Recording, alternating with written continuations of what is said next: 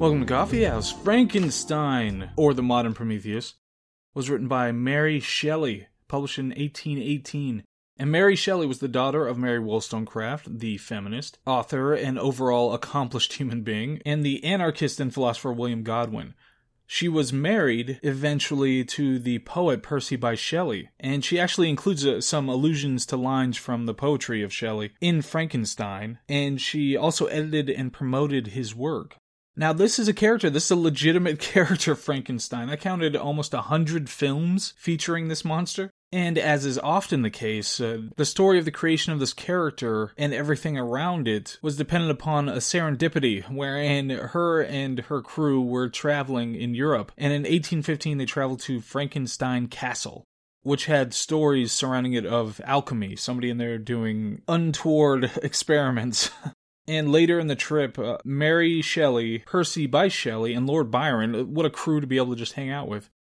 They had this competition to write the the best horror story or something like that. And so that was the beginnings. It took her a few days to come up with the story, but that was the beginnings of this particular book. And she wanted to base it on some of the ideas that were swirling around the Frankenstein castle that they had visited. Some have called it the very first true science fiction story in history and this was 1818 of course and they make that distinction because it, in this book what was apparently for the first time somebody uses science as kind of the background for things that go awry because it was a, a, scientific process that was being used to to do what was done but of course, it, it's a tremendous modern mythology. Few works of classical literature have infiltrated modern culture more. And we almost had, we were so close, the Dooku, the Dark Universe Cinematic Universe. I know it's something I've mentioned before, but this was something they were trying to do. They were using the mummy, whoever owns all these monsters or whatever, the rights to them. I don't know if you can. They must be in the public domain by now, but some studio, maybe Universal, was attempting to make a cinematic universe based on these characters. You know, Dracula, the mummy, Frankenstein. The Invisible Man. But the first movie that came out uh, that was supposed to be the basis of this was The Mummy with uh, Tom Cruise, and he was a producer on it too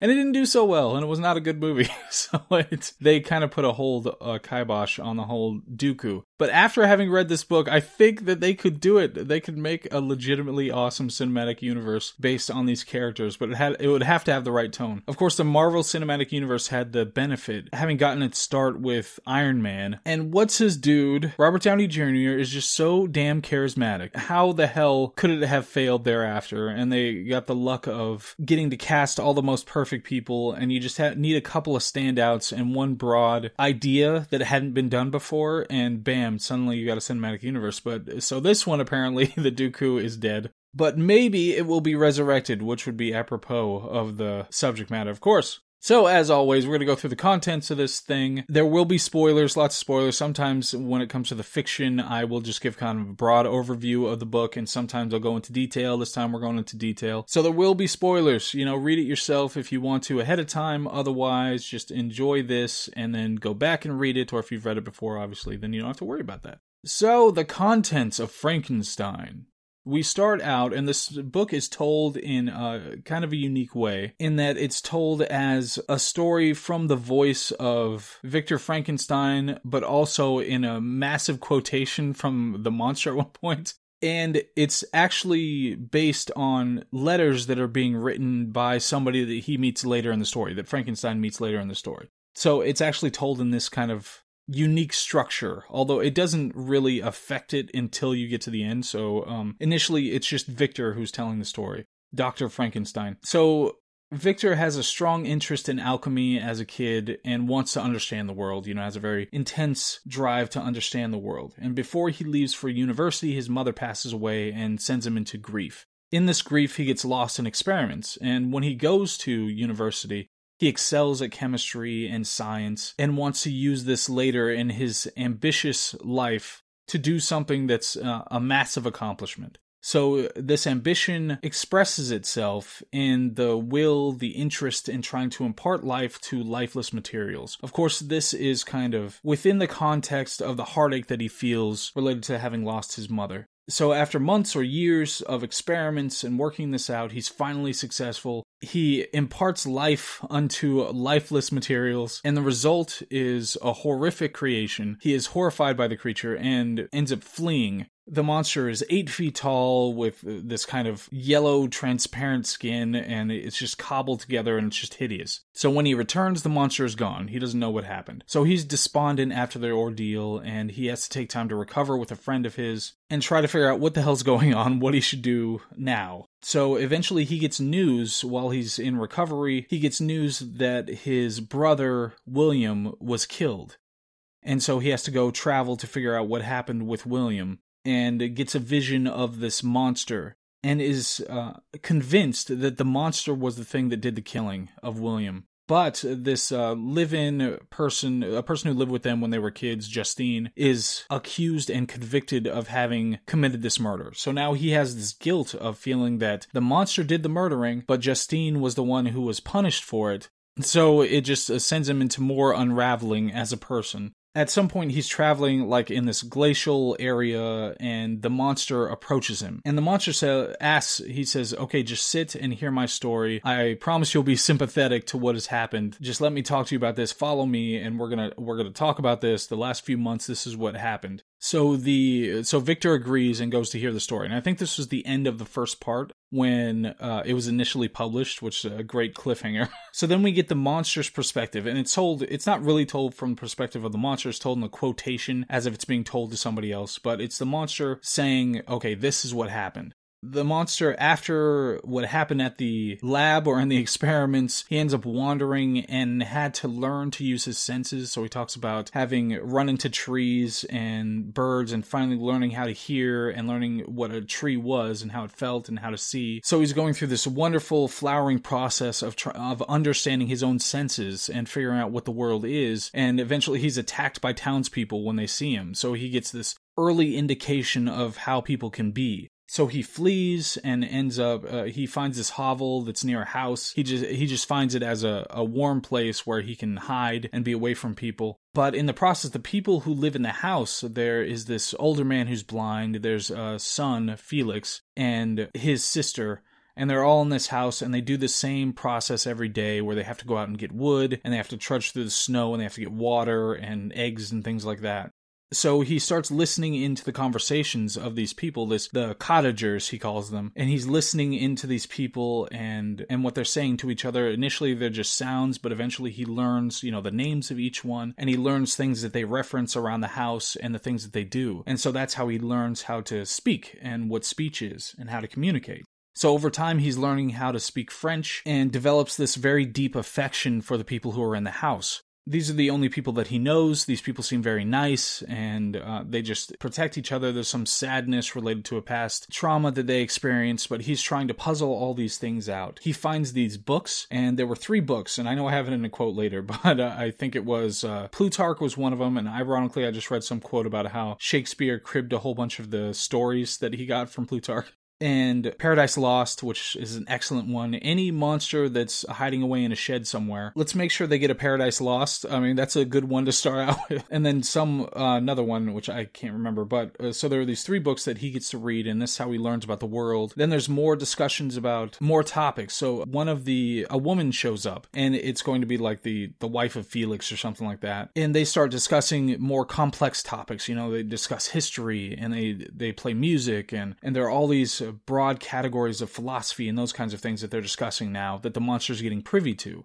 So the monster over this time, he's developing, you know, he has this deep affection for these people. He has been helping them along the way, unwitting to them. He's been chopping wood and leaving it out on the front porch, and he has been clearing the snow to make it easier for them to traverse, and all these sorts of things. And they, they just think the spirit or something like that that is out there for these things that are getting done. So eventually he builds up the confidence to approach these people and say, okay, can you can you be my protectors? You know, he had that experience with the townspeople before. Can you be my protectors? Can we work together? You've seen the kindnesses that I've done for your family, and just overlook how I look, my terrifying stature, and all of that, and let's just work together on this and be friends. Let me have some kind of companions in this world that's so cold. So he he makes it a point one day everybody's out except for the the blind man he approaches, he knocks on the door, he says, Can I talk to you? And the man beckons him in and says, Yes, of course I'll help you. I'll do whatever I can. And the monster goes through this process of saying, There are these people that I'm trying to help, and I want them, I want to be accepted by them, and I want them to help me, but I'm not sure how to approach them or how to talk to them. And eventually comes around to the fact that it's them, it's the people who are in this house that are the ones he's trying to approach and trying to appeal to.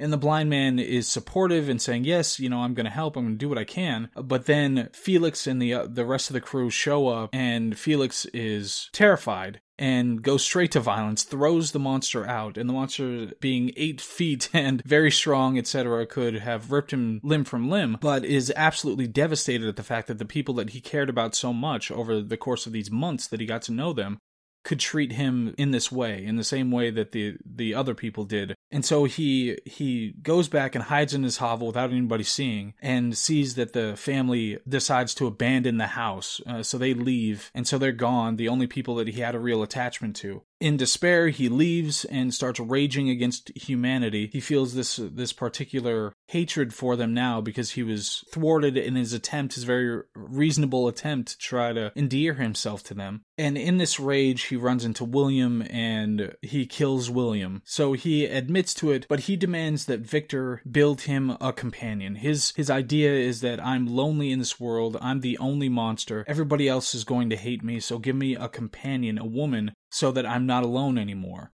And it takes him some time, but he eventually convinces Victor to do this for him. He says, Once I have this companion, we will flee, we'll go far away, go to South America or something, You'll never see us again, and that'll be the end of it. Victor takes a lot of convincing, but ultimately agrees to do this. Now, when Victor goes back, he's struggling with this idea, and we switch back to his voice. He struggles with the idea. He believes the monster is stalking him wherever he goes. He decides he's going to go to England to study how to build a female version of this person, of the monster and does a lot of traveling but he has these concerns that they will reproduce if if he creates another one maybe they reproduce and they're suddenly a scourge on whatever people they're near. So he delays it as much as he can, but he eventually just abandons the project, says, I'm not doing it. I'm not going to build another one of these monsters. So as he's traveling, eventually the monster shows up. He walks through his doorway and demands answers for why this isn't done yet and why it seems like he's not working on it anymore. And Victor just comes clean and says, "I'm not building it no matter what you do. This I'm not going to do it. It's wrong. I'm not going to compound the problems that I've already created." So the monster is infuriated and says, You will regret this on your wedding day. So Victor's in despair and just hops in a boat and is floating along, eventually washes up on this shore. And when he gets there, he is taken into custody and accused of a murder.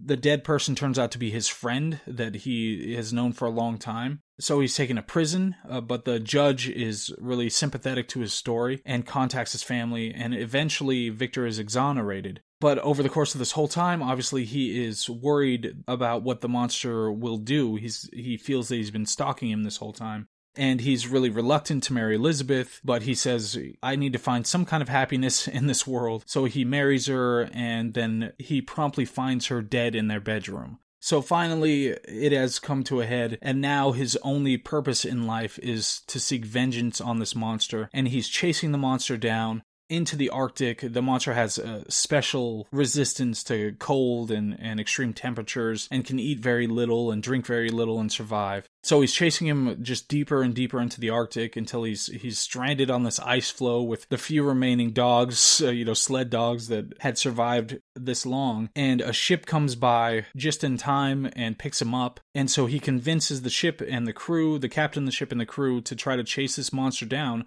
as he's telling him them this story, this whole story about what has happened with this thing. And so they agree and they are doing it, but eventually they get caught in this this ice at some point and they can no longer pursue them, and people are dying, and Victor is dying.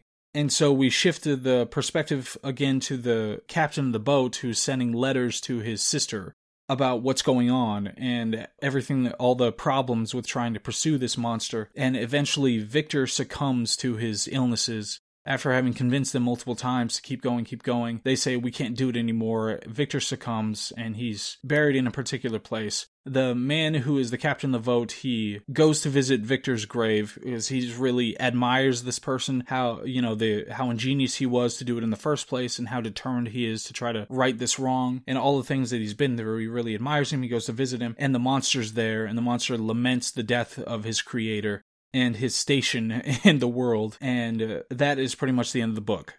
Wonderful story. It's it's a wonderful story. It's well put together. We're going to go into the analysis now. Like I said, uh, I loved so many things about this. There are some some odd, glaring issues which I could touch briefly here, but it's heavily dependent on people not seeing an eight foot tall monstrosity. that is like the undergirding necessity of the whole book is that people don't recognize this guy anywhere because he keeps killing people and other people get blamed for it but nobody ever sees the eight foot monster that's doing it I mean, I don't know what special ninja skills were imbued into the lifeless materials when he was created, but that is something that is kind of ridiculous the way all the way throughout that nobody ever sees the guy because he just follows him. He follows Victor all over the world and nobody sees him. He kills multiple people. Nobody ever is a witness to any of these murders to the extent that other people could be accused and convicted of these murders, which it doesn't make a whole lot of sense. But uh, other than those, I mean, it takes a really poor legal system. And there's uh, the obsessive nature of Victor. So something that's animating about the character in the beginning of his obsessive nature to want to do this and his ambition isn't something that really plays a role as you go through the rest of the story. It just becomes uh, I'm terrified of what's going to happen and a revenge thing. That's all it becomes as you go along. Which that aspect of his character should have been reincorporated throughout the whole thing. You know, where that should have been much of the reason that he was amb- ambivalent or ambiguous about uh, whether he should do it or not, uh, creating another one. That could have been an interesting character moment of him being so ambitious in creating another one and wanting to find out if they can reproduce and what would happen, versus uh, simply just being terrified of the thing and worried about, you know, more people are going to get killed and then just wanting revenge that aspect of his character just doesn't come back for Victor as you go along the rest of the story. So I thought that was a, a missing element my favorite part of the whole book was the monster in the hovel. When he was just listening to people and learning about you know these people that he was starting to care about and th- there was a lot of build up for that and you got a great payoff to that in how they responded that he put in all this work and did so many things for them and learned so much all the way from not being able to figure out his senses and not being able to read or communicate or understand language all the way up to talking very eloquently and understanding the ins and outs of human psychology and um, making a move to try to better things and everything just going awry. This was a great part it has really clean writing, it's simple and digestible story. It wasn't as philosophically interested as I thought as you would go along, because initially, you know, there's a big philosophical question of man creating something living and the problems that arise from that, and probably the problems from science and the concerns and, and the temptation of trying to act like a creator, act like God. But kind of the philosophy as you went along just just disappeared. There there wasn't much philosophical rumination. There was some, and I'll, I'll go through some of the quotes here which I should have already done. Why did I jump over those? Oh, because I just jumped right into analysis saying it was great. So there wasn't as much philosophy as you went along or deep thoughts about that kind of stuff, uh, apart from what I'll read. But it's all the credit in the world for creating such a resonant mythology. I mean, this is something that happened within the last couple centuries. You know, much of our mythology is from a thousand years ago, at least, and the ones that are really resonant and still people are interested in. But this one, Frankenstein, the idea of Frankenstein, the monster that comes from it, all of that has been something that has been reinvigorated over and over and over again. Like I said, to the tune of nearly 100 movies that I counted related to this character, which is incredible. That's incredible. There's something very deeply interesting about this psychologically for people. So anyway, here are some of the quotes so you get an idea of the the writing style and the ideas that are in it. I am by birth a Genevese, and my family is one of the most distinguished of that republic. So that's how the book opens. I like just doing the opening line from every book. Every fiction book, anyway. Quote, Thus strangely are our souls constructed, and by such slight ligaments are we bound to prosperity or ruin. End quote. Interesting, you know, comment on the human situation. Quote, I paused, examining and analyzing all the minutiae of causation, as exemplified in the change from life to death and death to life, until from the midst of this darkness a sudden light broke in upon me. A light so brilliant and wondrous, yet so simple, that while I became dizzy with the immensity of the prospect which it illustrated, I was surprised eh, that among so many men of genius who had directed their inquiries towards the same science, that I alone should be reserved to discover so astonishing a secret. End quote. So that's the initial interest and inclination to try to create life out of non life. Quote, a flash of lightning illuminated the object and discovered its shape plainly to me, its gigantic stature and the deformity of its its aspect more hideous than belongs to humanity, instantly informed me that it was the wretch, the filthy demon, to whom I had given life. That's when he realizes who killed William. Quote, Yet you, my creator, detest and spurn me, thy creature, to whom thou art bound by ties only dissoluble by the annihilation of one of us. End quote. This is kind of presaging the 20th century and the death of God. And I don't know if it was meaning to do that because that was the monster talking is that my creator, you detest me and spurn me. And it's only dissoluble, the connection that we have, by the annihilation of one of us. And this is when the monster is learning about, you know, the rest of the world and more complex things when he's in the hovel. Quote, I heard of the slothful Asiatics, of the stupendous genius and mental activity of the Grecians, of the wars and wonderful virtue of the early Romans, of the subsequent degenerating, of the decline of that mighty empire, of chivalry, Christianity, and kings. I heard the discovery of the American hemisphere and wept with Safie over the hapless fate of its original inhabitants. So learning about the world, all the things that have happened in the world, and you know, obviously a totally racist. Why the Asiatics got to be slothful? but uh, it's a wonderful passage about all the things that he learned while he was sitting in there, the breadth of the world that had occurred up to that point. Quote, they consisted of Paradise Lost, a volume of Plutarch's Lives, and the Sorrows of Werther. End quote. So those are the books that he found and was able to read while he was in the hovel, listening to the people, Paradise Lost, Plutarch, and the Sorrows of Werther. I thought that was Werther. Was it not Werther? but I, I copied it directly out of the book, so Werther, alright. But Plutarch, Paradise Lost, you know, great books. Get a lot of stuff from that. But maybe if he had been given like the Berenstein Bears or something, maybe he would have turned out a little more, a little cheerier. I don't know, a novelization of Caddyshack or something. I don't know. Something else could have made him happier than the things that he actually read. Quote, I too can create desolation. My enemy is not invulnerable. This death will carry despair to him, and a thousand other miseries shall torment and destroy him. So this is him realizing his power over his creator. And this is when uh, he's being pursued after all the thing has, things have gone down. He's being pursued into the Arctic by Victor, and he leaves him little notes. And this is what he says Quote, My reign is not over yet. These words were legible in one of these inscriptions. You live, and my power is complete. Follow me. I seek the everlasting ices of the north, where you feel the misery of cold and frost, to which I am impassive. You will find near this place, if you follow not too tardily, a dead hare. Eat, and be refreshed. Come on, my enemy. We have yet to wrestle for our lives, but many hard and miserable hours must you endure until that period shall arrive. So taunting him as he's chasing him down, try to get his revenge. Quote, But as even so the fallen angel becomes a malignant devil, yet even that enemy of God and man had friends and associates in his desolation. I am alone. End quote. So the enemy of God, Satan himself, like I said, this might have been the influence of the literature. Satan himself still had friends. He still had a crew. He still had people he hung out with. And yet this monster doesn't even get that the enemy of God can have associates and friends, but I, a monster who's just thrust upon this world, am not able uh, to even have a single companion. Quote, Am I to be thought the only criminal when all humankind sinned against me? End quote. So, big picture wise, there is so much in here. this isn't the biggest of pictures, but there's so much in here that could have been used for a wonderful Dooku Dark Universe cinematic universe. He could have gone through all this stuff, and you think he's dead at the end, but really he's alive, and then he shows up to fight Swamp Thing or something. I don't know, but still, it's just it, there was a lot of fodder here. I didn't realize how complex the kind of inner workings of the monster were was. I only had kind of uh, you know really superficial understanding of what the story actually was when it came to Frankenstein of just you know, a guy in a lab and he makes Frankenstein, and Frankenstein goes attacks the town. The town kills him, and that's the end of the story. That's what I thought the story was. But there's a lot more going on here on here than that.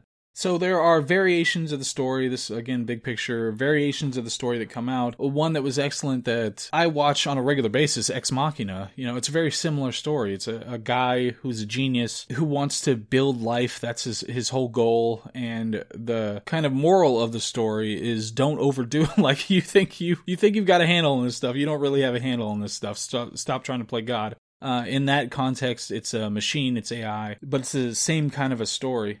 But you do have to wonder what is so appealing about this character and the ideas around this character. And you do have to wonder how much this presaged or understood what was coming in the next century. In the 19th or the 20th century, they were in the 19th century. In the 20th century, what would come with the death of God, the attacks on the creator, the idea at least of having a creator who has control over you and uh, looks out for you, etc. When you have no companion, when you have no reverence for your creator, is this the kind of thing that happens that you just lash out to the rest of the world? and that has very important implications for society at large and psychology individually. So it's a very interesting story. Like I said, there were some aspects of the storytelling that were pretty weak, and it could have been more philosophically deep or interested, but maybe it was, but it wanted to do it in such a way that was so digestible that it just made perfect sense no matter who you were, what your level of understanding or reading or knowledge was you can digest this and it can make you think more deeply about what's going on in the world. So this is one, you know, I've we've read a few that I've thought didn't deserve kind of the place that it had within the list that we have, which is an, a combination of 40 different lists. But this one seems like it deserves its place in the annals of literary history. This is a, an excellent important work and I'm so glad I got to read it. So anyway, this was Coffee House. That was Frankenstein by Mary Shelley. If you read it, let me know. You know, say some things about it. I would appreciate to hear from you. Otherwise, we are moving on. We've still got part four, I think, of Hostages No More, and then I'm working on the not Chaplin. Who's the guy in in uh, in England? The amazing guy in England that everybody loves. Not uh, not Will Churchill, Churchill, yes, I'm working on that one. I think Thomas Sowell is going to be next. I have to read some more Thomas Sowell soon, so it might be Thomas Sowell next, or or San Francisco. Since San Francisco has been in the news recently for some terrible things that are going on there. Anyway, uh, but we will leave that for the future. Right now, we've got some Frankenstein to digest, and that'll be that for this week. I hope all is well, and I will see you on the next one. All right, bye.